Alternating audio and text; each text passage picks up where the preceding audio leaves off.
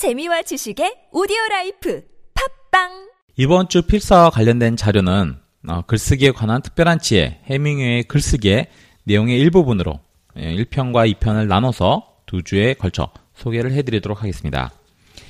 어니스트 헤밍웨이는 미국 문학의 대표 작가로 1899년 미국 일리노이 오크파크에서 태어났습니다. 해밍웨이는 20세기 그 어떤 작가들보다 영어 산문의 스타일을 크게 변화시켰고 그의 이러한 노력은 1954년 노벨 문학상으로 보답을 받았습니다. 태양은 또다시 떠오른다. 무기여 잘 있거라의 출간은 헤밍웨이를 20세기 문학의 위대한 빛 중 하나로 떠오르게 만들었습니다.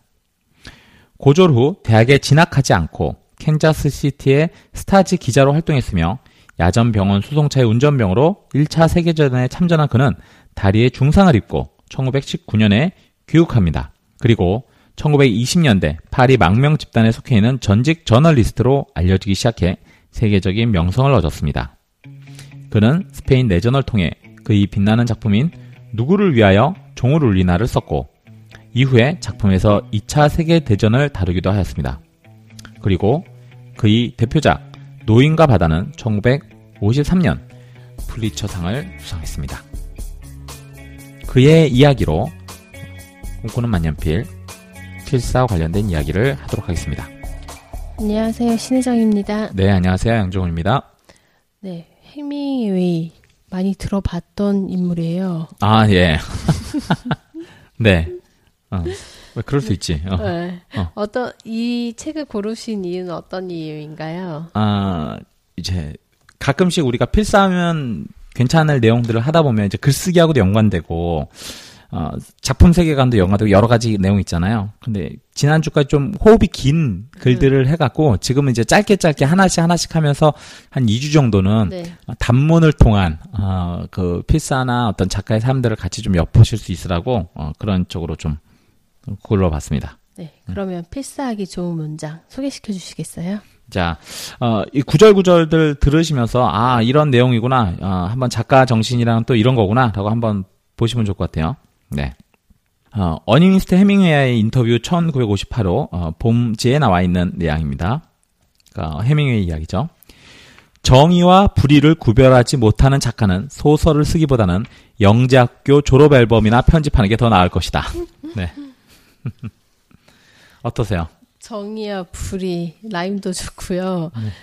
왜 구별을 해야 하는지는 나와 있지는 않지만 꼭 구별을 해야 된다라는 걸 확실히 알려주네요. 네. 그러니까 아까 말한 그냥 재능적인 부분 음. 어, 그런 부분이 아니고 철학적으로 내가 판단할 수 있는 능력들을 음. 키우는 것이 어, 글쓰기 관련해서 상당히 작가적 음. 정신과 관련해서 어, 중요한 얘기라고 보실 수 있죠. 네. 자, 또 있습니다. 어, 어니스트 해밍이 기사 작성 구절에 이런 내용이 있습니다. 좋은 글은 진실한 글이다. 누군가 이야기를 만들어내면 그 이야기의 진실성은 작가가 지닌 삶에 대한 지식의 양과 진지함의 정도에 비례한다. 그래서 작가가 이야기를 창작할 때 그 이야기는 작가만큼 진실해진다. 음. 네. 제가 이번 꿈만필 분들에게 기대를 많이 거는 이유도 여기에 있죠. 네. 왜냐면 어, 진실성은 작가가 지닌 삶에 대한 지식의 양과 진지함의 정도에 비례한다라고 했는데 삶도 꽤 있고 음. 지식의 양도 꽤 있고 음. 게다가 진지하기까지 해. 네. 네. 그러니까 어, 더 많이 어, 기대를 하게 되네요. 네. 음.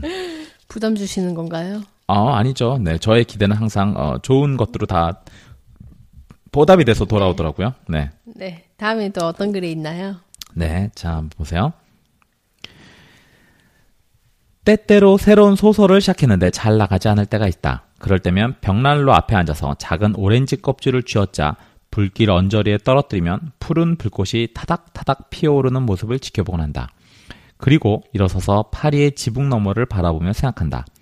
걱정하지 마. 항상 글을 써왔으니 지금도 쓰게 될 거야. 그냥 진실한 문장 하나를 써 내려가면 돼. 내가 알고 있는 가장 진실한 문장이면 돼.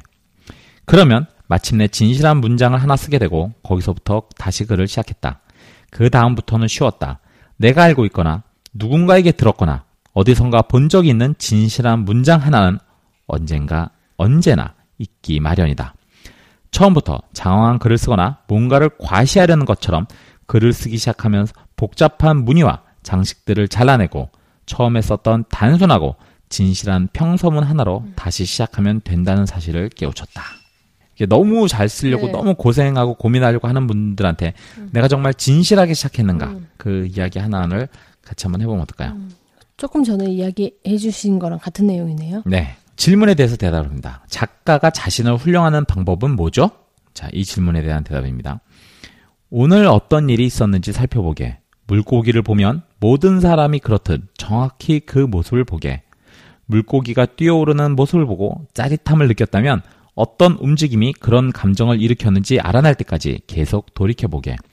물에서 솟구쳐 오르며 만들어내는 선이었는지 아니면 바이올린 줄처럼 팽팽하게 지탱하고 있다가 떨어지는 모습이었는지 아니면 물을 박차고 뛰어오르는 모습이었는지 또 어떤 소리가 났고 어떤 말이 들렸는지도 기억하게 그 감정을 일으켰던 것이 무엇인지 찾아내고 자신의 자네를 흥분시켰던 것이 무엇인지 알아내라는 말일세.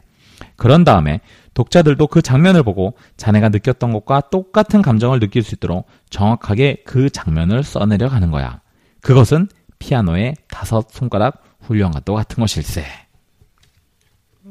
어려운데요? 음, 네. 하지만 어렵죠. 어렵지만 어떤 방향을 가르쳐 주는 측면에서 굉장히 좋은 팁이라고 생각해요. 어, 내가 느낀 거를 다른 사람이 그대로 느끼기 위해 글을 쓴다는 거는 아, 관찰력을 넘어서야 되는 것 같아요. 자기 자신을 잘 돌아볼 필요가 어. 있죠. 어, 아까 좀 물고기의 예를 들었지만 나는 왜 여기서 소름이 돋았을까? 음.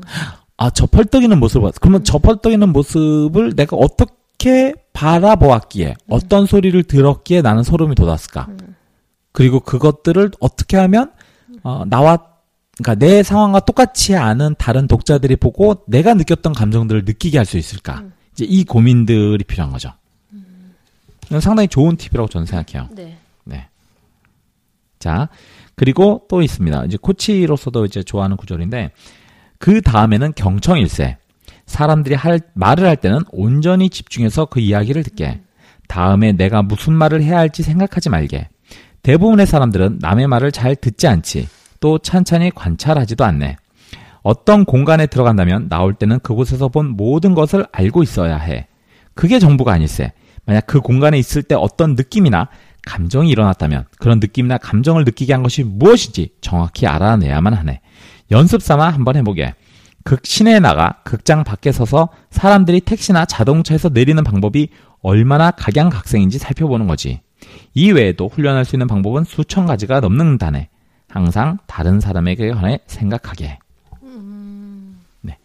경청 진짜 어려워요.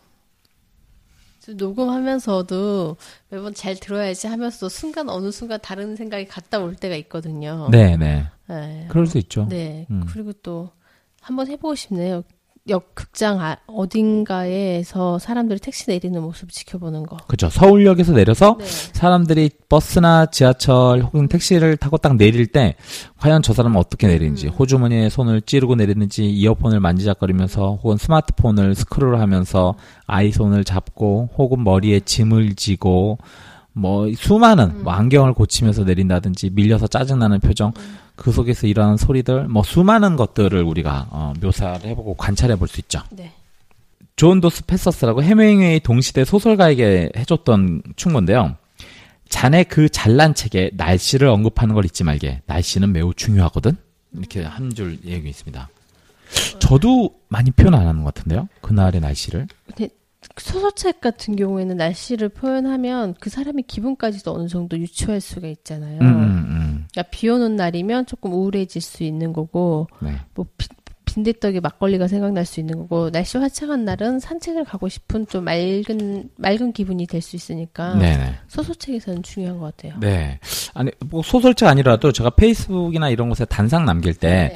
날씨에 대한 언급이 별로 없었단 말이에요. 그러면 날씨에 대한 언급을 할 때 사람들에게 얼마나 또 생생하게 내가 느끼는 감정들이나 이런 게 네. 같이 적용이 될까 뭐 이런 생각을 좀 같이 또 해볼 수 있을 것 같아요. 네. 어, 여기서 그 지피라는 양에 대해서 어, 얘기하는 내용이 있습니다. 뭐냐면 하루에 지피라는 양이 얼마나 되나요? 라고 물어봤는데 가장 좋은 방법은 글이 잘 풀리고 다음에 무슨 일이 벌어질지 알 수 있을 때 바로 그때 중단하는 걸세. 소설을 쓸 때 그런 식으로 하면 절대로 글이 막히는 법이 없지.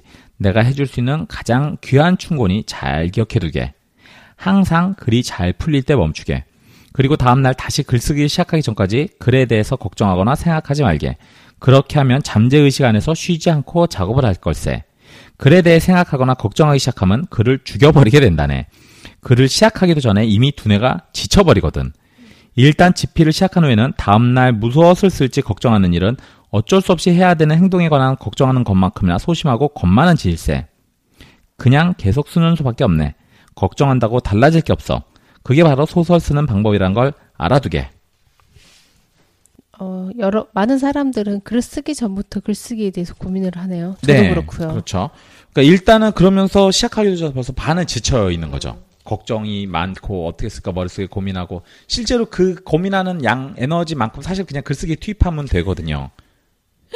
딱 저에게 와닿는 말이네요. 아, 그 요즘 그러세요? 음. 네, 항상 고민 요즘 고민 많이 하고 있어서요. 음, 그냥 고민하는 시간에 그냥 쓰면 고민할 필요는 없, 없으니까 그 에너지를. 그렇죠. 그렇죠. 저희, 저희 그 오기 이재민 작가님이 많이 하셨던 얘기신데. 네. 여기 그 그래서 이제 계속해서 글에 대해서 생각하고 있으면 다음 날 이어서 쓰기 전까지 지금까지 쓰고 있었던 것을 잃어버리게 된다고. 그래서 운동을 하거나 몸을 피곤하게 만드는 따위의 일들이 좀 피곤, 필요하다.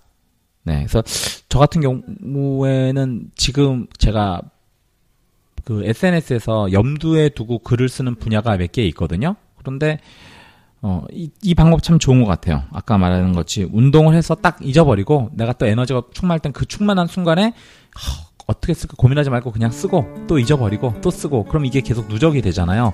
이게 모였을 때 또 다양한 어, 또 활용이 될 수 있지 않을까 생각합니다. 네. 지금까지 책 쓰기 글쓰기 코칭 프로그램 패스하기 좋은 문장이었습니다. 네, 다음 차수 뵙겠습니다. 신혜정이었습니다. 양정원이었습니다.